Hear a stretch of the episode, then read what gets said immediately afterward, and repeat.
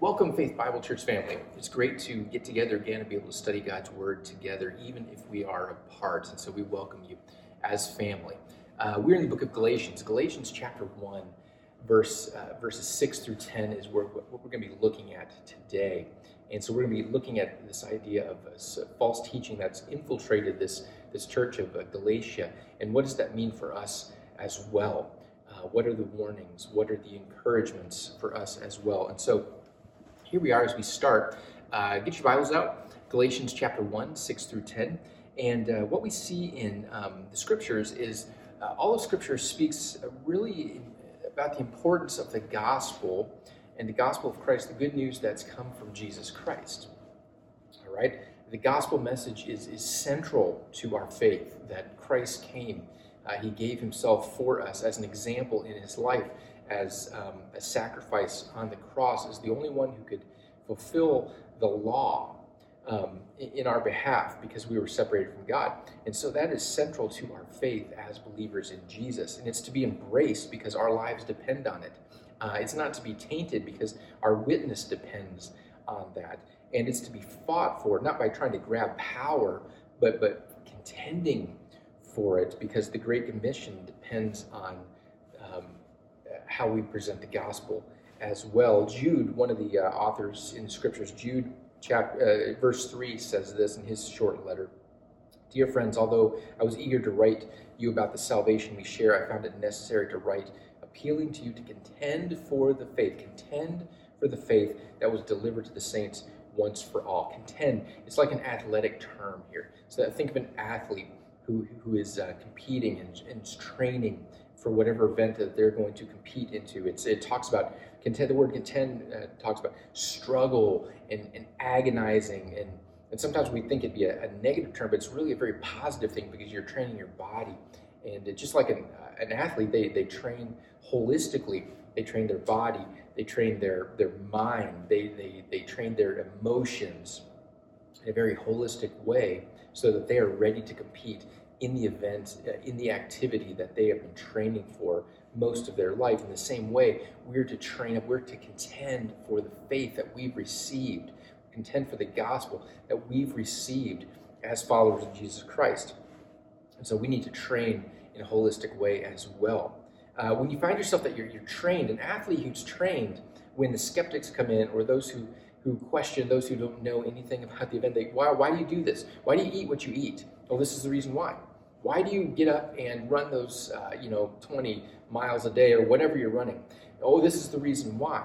Well, why do you uh, have these certain bedtime routines and you get this amount of sleep? Well, this is the reason why. And so, someone who is training, who is contending, uh, who's contending, is is uh, is able to easily give an answer because they know where the goal is. All right, a racer, someone who's racing, the finish line is over there. Their goal is there, and everything they do is to get themselves to that prize, to win that prize. And so we need to be dedicated to training ourselves as well, uh, contending for the faith, as Jude says. Uh, First Peter, Peter writes in First Peter chapter three, verse fifteen. But in your hearts, regard Christ, uh, the Lord, as holy, ready at any time to give a defense to anyone who asks you for a reason for the hope that is in you. Again, be ready, be ready. And what we're going to see from Paul is he's church. I thought you were ready, but but what happened? You've let these false teachers come in and, and shake up your faith. It's interesting. A, a recent Barna survey shows that almost half of the younger generation, let's say millennial and down, thinks that it's, it's wrong to share their faith or to push their faith on someone else. So half of half of those uh, folks surveyed said it's wrong for me to share or push my faith on someone else. Well, in the same group of people, the same group of people said that my faith in Jesus Christ is extremely important to me. Almost 100% of the people said my, my own faith is extremely important to me. So here we have in our culture, we're living in a culture that is, is becoming more divided in what it means to actually live out our faith. It's important for me, and so I'm going to act and I'm going to I'm going to uh, hold it tight, and it's just for me, and I'll do the things that help lift me up in faith. But you know, it's really wrong for me to actually go out and share with other people. And so there's this this separation um, that's happening in our culture where we're separating what it means to actually be a follower of Jesus and actually share that good news with other people that we come in contact with. If I was going to ask you, um, what are the biggest reasons why you don't share your faith with other people? What would that be? What would your answer be? Why, why don't we share our faith with other people? Well, Paul is going to get us thinking about this in the book of Galatians. In this study, in this letter he writes, he's going to get us thinking about this uh, very issue.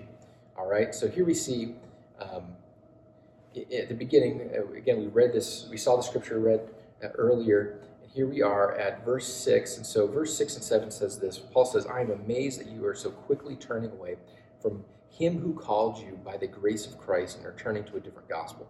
Not that there is any other gospel, but there are some who are troubling you and want to distort the gospel of Christ. He says, I'm amazed that you are so quickly turning. Turning, this is a, a very serious word. And it's not just about, hey, uh, you're, you're kind of walking down, you know, on the side road here. No, the word turning here is very serious. So if I if I go walking down the street up here in New England in this hat, everybody's going to be pretty happy about that. You know what? We're you know we're pretty happy. Uh, we're cheering for the same team, all that kind of stuff. But what happens? What happens if I'm out there and I'm wearing this hat, and then all of a sudden I take this off and set it aside, and I put on this hat. Oh my goodness, all of a sudden the boos and the jeers and whatever else comes out. I have just changed teams. I have just switched teams. And for a Boston or a New York fan, that is serious business. You'll get beat up in the streets. I went to uh, see a, a Boston uh, New York game one time, catch a Boston New York game, and my goodness, it was the rowdiest, roughest game I've ever experienced in my life. We saw, we counted around the stadium seven different groups of police officers pulling fans out of the stands because they were so disorderly. And so if I am walking down the street and, and wearing this hat, and then all of a sudden I slip on this hat, that means something. That means something. That there's a serious nature to that. Now, switching baseball teams is not as big a deal as what Paul is pointing out here in the gospel. Galatians, Church of Galatia, you had the, the robes of Christ, the, robes of righteousness that Christ had given to you, and you're now putting back on the robes of a works based religion. And he's amazed. He says that, that your, ha- your, your turning happened so quickly. I'm amazed that you are so quickly turning away. What happened? I was just there. We just planted the churches. I, I was in your midst, and then I, I left, and all of a sudden I am getting these reports that, that you're going back to, to an old way. You're going back to an old way. Imagine Paul, three years or so out planting churches, inviting people in, uh, witnessing to people, leading people to, to Jesus, and then all of a sudden, this is the information that he gets. This is the news that he gets. How would he feel? How would you feel? How would you feel? Well, he comes right out and says in Galatians chapter 3, verse 1 You foolish Galatians, who has cast a spell on you? You foolish Galatians. But the good news is, in this, in this letter, all is not lost. Paul has not given up on them. Their turning uh, didn't completely separate them uh, from God. The word turning here is a continuous present tense verb. And you may ask, what in the heck does that mean? It means they were in process of turning. They were starting to walk down that path of turning. And Paul says, wait, put on the brakes, stop, stop, stop. You've, you've been clothed in the robes of righteousness, set free by Christ Jesus. What happened to you? You were running so well, he's going to say later on. Who prevented you? um, from the truth? Who, who persuaded you away from the truth? He says, he says, just like Jude says, we have to contend for the faith. Later on, Paul is going to say, we can't get tired of doing what's right because we will reap a harvest in the end. But it takes it takes dedication. It takes dedication. And so this letter is a letter of reflection. Look where you were. Look where you were. Look where you are now And, and the big question that I think he's asking them, and that we have to ask ourselves too, if we start to stray or we start to add something to the gospel, if it becomes a Jesus plus message, uh, he started to ask, Are you more free now than when you were when when I came and delivered the message of Jesus Christ to you? All right, guys, men, Galatians church, men, they're saying you need to be circumcised now. Are you more free now with that action than just when you when you first came to Christ? Okay, Galatians church, they've come and they've rolled out these scrolls with 600 plus laws that you have to follow each and every one of them before you are truly in a relationship with Jesus Christ, before you can truly accept Jesus as your Savior. Are you more free now with those 600 plus laws than you were when you first came to Christ? Are you more free from where you were, where we started from, or now the position that you find yourselves in? Are you more free. A couple things that we see about the gospel in here. And you know what? I'm going to take this hat off now because I'm afraid that some of you will turn this video off if I wear that too too uh, too long. But a couple things we learn from the gospel here.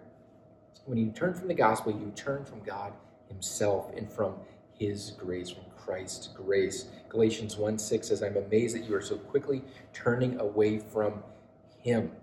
The grace of Christ means uh, Jesus only. Jesus is the only answer. And the Judaizers were coming and saying, Jesus plus, Jesus plus. And when we do it, when we do a Jesus plus maneuver, it just puts us in the, the category of other religions. They're all about plus, doing X, moving yourself along in, in a certain way, doing it yourself. And Jesus says that no one comes to the Father, no one comes to salvation but through him. And so, what the Judaizers were doing, they were just discarding, discrediting that message that actually came from Jesus himself. Jesus plus put you in a whole other category. It actually put you in an old category. Think about this. You start at point A. So we are lost. We are separated from God. We have to work as hard as we can. Though it's impossible, we have to work as hard as we can to, to, um, to, uh, to save ourselves. All right? And Paul comes in and says, No, here's Jesus. Here's Jesus. He has done it all for us. And we move over here. We are not moving again when we take on more. We are not moving to a new category. We're actually putting ourselves back in an old category of law. And the thing is, when you turn from the gospel, you have nowhere else to go. There is nowhere else to go. Uh, Paul comes right out and says, There is no other gospel. Um, in chapter, uh, chapter 1, verse 6, and 7, he says this um, You're turning to a different gospel. Not that there is another gospel. Listen to these words different and another. You're turning to a different gospel. Not that there is another gospel, but there are some who are troubling you and want to distort the gospel of Christ. He uses the word different and another. The word different uh, is heteros, it means another uh, of a different nature. Uh, the uh, book of Hebrews uses the same term when it says that Christ was a different kind of priest, not of the same order as Aaron. All right, a different kind of priest. There, you're, you're turning to a different gospel. He says, not that there is another gospel, another being allos, another of the same nature. There is nothing of the same nature. You're turning to a different gospel. The Judaizers are saying, no, it's actually the same thing. And I'm saying, no, it is totally different. It is in a totally different category. There is no other gospel but the gospel, the good news of Jesus Christ. There's no salvation but by Jesus Christ alone.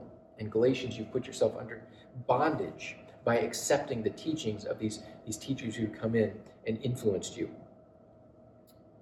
So here we have it. And he says that there is no other gospel and there are some who are troubling you and want to distort the gospel of Christ. False teachers create confusion and division. They're, troubling them. Think about a, a, a, laundry dryer, okay? You go like to a laundromat, you see the big dryers with the, the, the big glass front on them. What happens is the, the laundry in there is being agitated. It's being agitated. It's being confused. It's been set in a, a state of confusion. It's being agitated. He says, just like that, your minds are being troubled. They're being agitated. They're being confused. And that's really the, the real power of a false teacher is that actually a false teacher usually comes in and they just put a little bit, they just twist the truth just a little bit just to cause confusion and question in your mind. What they were actually doing is, they says, they're distorting the gospel. What they're actually doing is reversing the gospel. I think of it this way they're putting the cart before the horse, putting the cart before the horse. And so, what is the gospel message? Well, we find an example of it in Ephesians chapter 2, 8 through 10, where uh, Paul says, For you are saved by grace through faith, and this is not of yourselves, it is God's gift, not from works, so that no one can boast. For we are his workmanship, created in Christ Jesus for good works, which God prepared ahead of time for us to do. So here's here's the the the order. First, we have you are saved by grace through faith. It is not of yourselves. We are saved by grace alone um, and not by works. But we are created as his workmanship, created for good works through Christ Jesus. And so these Judaizers were just saying, no, you actually have to do the good works first. Here's the cart before the horse. You have to do the good works first before you can come to Christ. And Paul says, no, no, no, that's rubbish. That's rubbish. It does not make sense at all. If that was the case, we don't even need Jesus. If all we're going to do is keep striving and trying to keep all the rules and regulations, we don't even need Jesus. That's the beauty of what Jesus did for us. He's offered it as a free gift to us. He's offered, think of Christmas. Christmas is coming. He's offered it as a, a beautifully wrapped Christmas package for us in our lives. Because we receive that gift, our lives are the thank you note of that. I, I believe in good works. We just went through the book of James uh, this past spring. Um, I, I believe in doing good works, but Paul says, here's the order. You come to Christ first, and then he spurs you on, gives you the power through the working of the Holy Spirit to actually do the good things, the right things uh, that are pleasing to God. All right? And it's not that we're trying to do the work so that we're uh, pleasing to God. It's no, it's, it's like, okay, God, you've given us this gift, and then our life just plays out as that, that thank you note to Him. Thank you, God, for what you've done. Thank you, God. Of course, I want to help my neighbor. Of course, I want to encourage people in my church. Of course, I want to raise my kids right. Of course, I want to treat my, my spouse well and, and honor them. Uh, because I've, I've received salvation, I've been freed because of what Christ has done for me, all of these things then start to act and, and be moved into place. Our lives are a thank you note because of what Christ has done for us. You may have friends out there who say, Well, you know, I, I believe other things and, and I, I, do good works and I believe in other things. And you may see, Yeah, these, these guys are really nice people. These men and women are really nice people. But nice doesn't cut it for us nice, if we go back to the, the athlete illustration, nice is like the, the fast runner. You think of like the fastest runner in the world, okay? You, you, let's say a sprinter. You got the sprinters lined up, and man, this guy is fast. You know he is going to be the one to take the race. Well, nice, being nice, just being a nice person is like being that fast runner who doesn't reach the goal because he runs in the wrong direction. You can run as fast as you want in the wrong direction. You are never going to grab the prize. And so there are a lot of people out there who are doing good works, who are out there in the communities, uh, who are who are actually displaying image of God because that's built into us. The, that, that's that's part of who we are.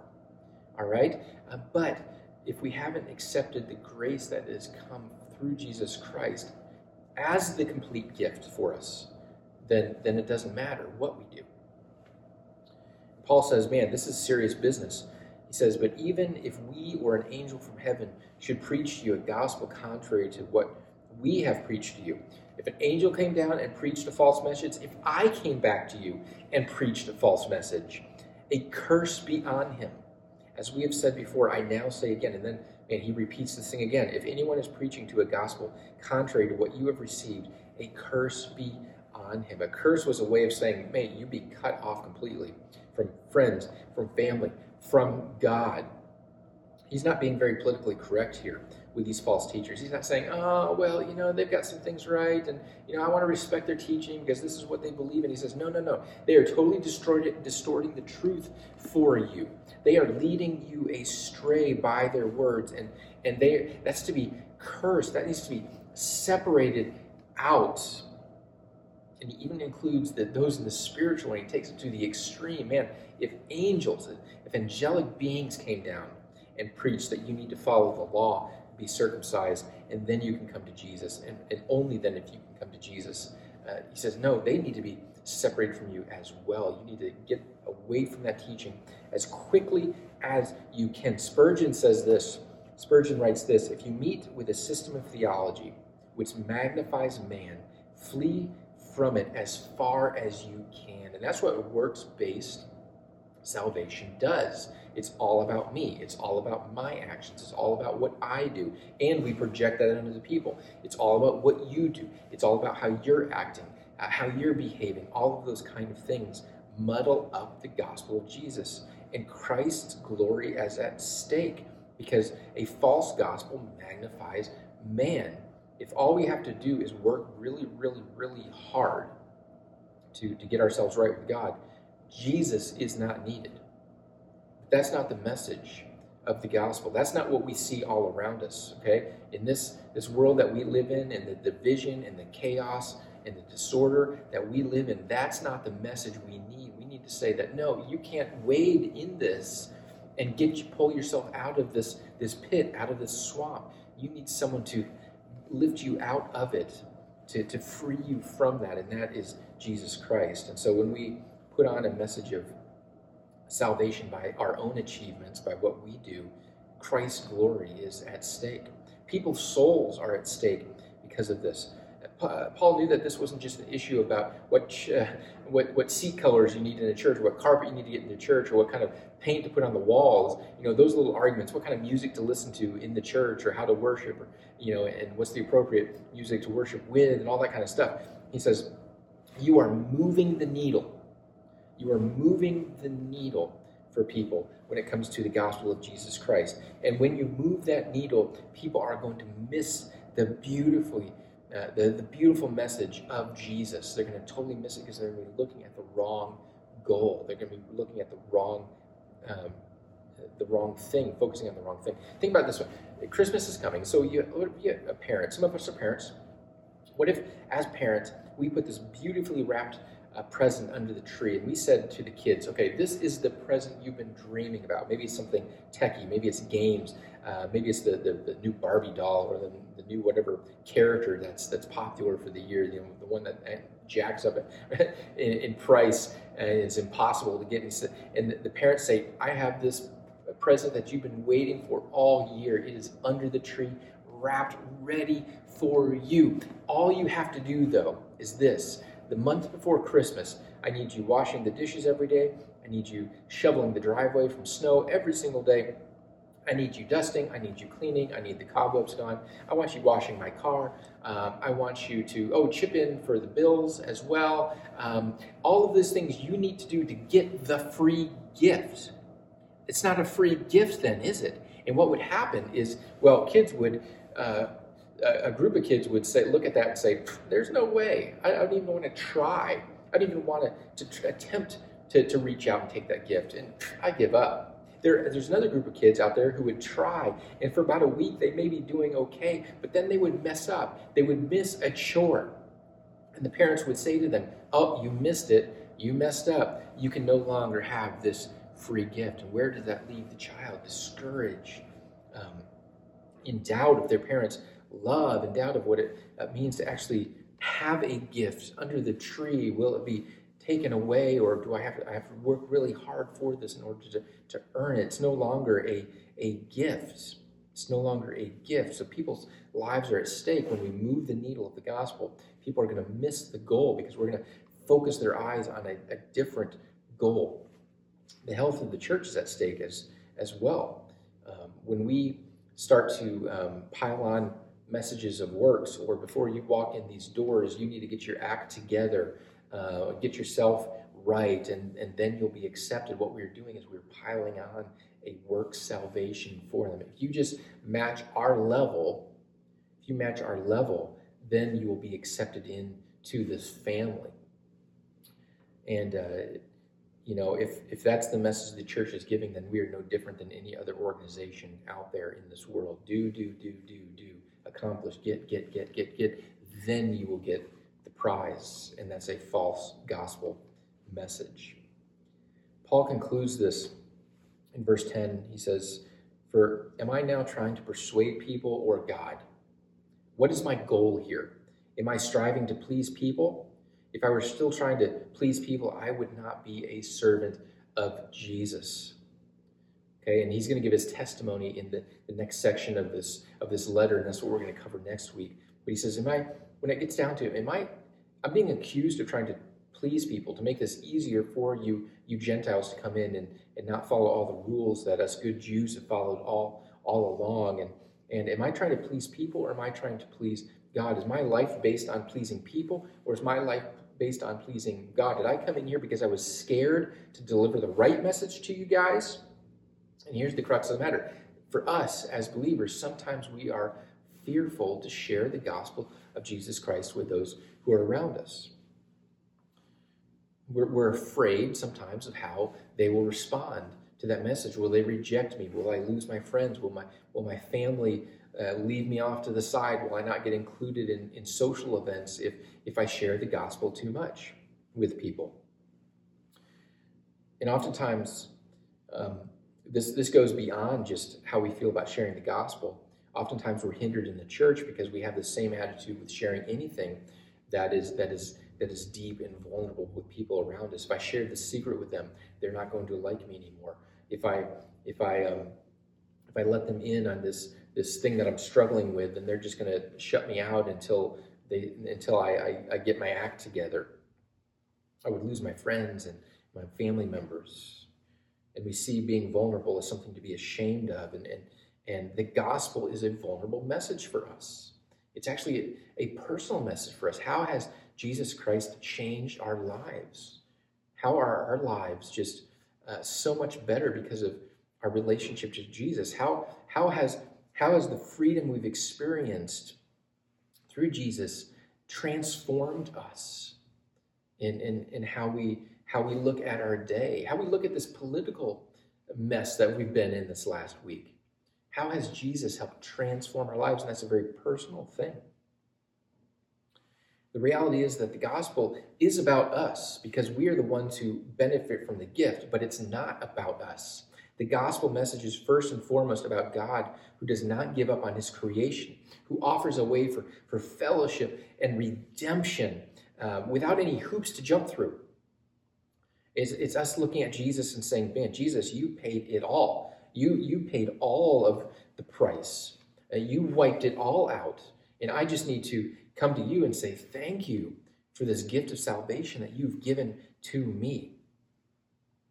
And a church that, in the end, a church that turns from the gospel uh, will, will start to turn inward. It'll start to uh, make make it about themselves and, and not about Jesus. When it's a Jesus plus, then we start to turn inward. It's about all these other things that we have to do uh, right? To be to be in right relationship with God. And an inward church will end up being a shrinking church, shrinking from the commands to care and love for one another, because we start to become more focused on all the things that I have to do to, to be right, to get this thing right. It will be shrinking from the Great Commission because we'll, we'll start to, to look inside of, of just us and say, you know, I'm more concerned about me. I'm more concerned about what I'm doing. And this is what, what the religious leaders of Jesus' day struggled with Okay, I, I got to make sure that I'm clean. All right. And they, they started to put burdens on other people and, and to push other people away because, man, they will never be good enough. They will never be good enough. And so a shrinking church uh, is an inward church and it shrinks from the commands to love and care for others and it shrinks from the commands to actually share the good news of Jesus and the freedom that Jesus brings with the community around them. A growing church, though, is an inviting church. It's not, not just shuffling of the saints kind of church, not that kind of work, but a, a growing church is a community changing church because that is a church who is showing the world the transforming power that comes through Jesus Christ. So we have to ask this question again. We've been asking this question uh, for the last couple weeks. We're going to keep asking this question Who is your one? And so, how does this tie into this? We, we probably all know someone who does not have a relationship with Jesus, who has not come and seen Jesus as their Savior, the need for Jesus as their Savior. And so, who is our one? Who needs to hear the, the clear message of Jesus that He has done it all? Rest in Him, receive a free gift from Him. Be thinking about that this, this week. Who's the one that you need to invite into this experience? whether online or to invite to invite to a Thursday service or a Sunday service? Who's the one that you need to invite to to coffee so that you can deepen your relationship with them so that they can you can you can share with them the love of Jesus? Who's the one that you need to bring over for for dinner so that you are able to live out the gospel and as well as preach the gospel, share the gospel to them as well? Who, who's the one that that maybe is, is really struggling and hurting and, and maybe needs recommendation for a good Christian counselor who can help guide them or come to, to talk with a pastor if they have questions to help guide them and answer some of their questions? Who's the one that you need to dive into a study with and say, you know what, I want to open my book of Galatians. Uh, this is this is all about the, the freedom that we um, receive through Jesus. Would you like to come in? Can we study this together? Can we study this together? Even if you don't believe in it, even if you have just lots of questions and doubts, can we study this word together? Who is your one? I want to leave you with a couple questions here. I want to leave you with a couple questions. We'll put these up on the screen. Are there areas in your life that you have an easy time contending for? Jude says, contend for the faith. Are there areas in your life that you really have an easy time contending for with your time, your resources, and all of your energy? Is the gospel of Jesus Christ one of those areas? Are you having gospel conversations with people? Why or why not? Now's a, great time to stop and pray and pray for that one who, who he, he's pulling, pulling your heart, tugging at your heart to share with. And how do Paul's words about pleasing men not, uh, uh, excuse me, how do Paul's words about pleasing men, uh, pleasing Christ and not men, excuse me, how do those words affect you? Do you struggle with the desire to please other people rather than Christ? And does that affect your witness and your sharing of the gospel to those in your community? Lord Jesus, we come and, you know, we can do nothing without you. Anything on our own, Paul says, are, are, are like dirty rags. Even the best works that we do are, are dirty rags compared to what you've offered to us. And the great thing about what you've given us, Jesus, is you've given us freedom. You've given us life. Uh, you, you've you've you've said, "Let me carry your load." And so, Jesus, we come to you, and again, as a body of Christ, we we we come and we just thank you. We praise you for what you've done. We thank you that you are our Lord and our Savior. You did not leave us alone You did not give up on us, but you came down to, to die on the cross on our behalf, to take on uh, the guilt of, of death and sin that, that we could not overcome. We thank you and we, we praise your, your holy name. We come because we are united in Christ. Amen.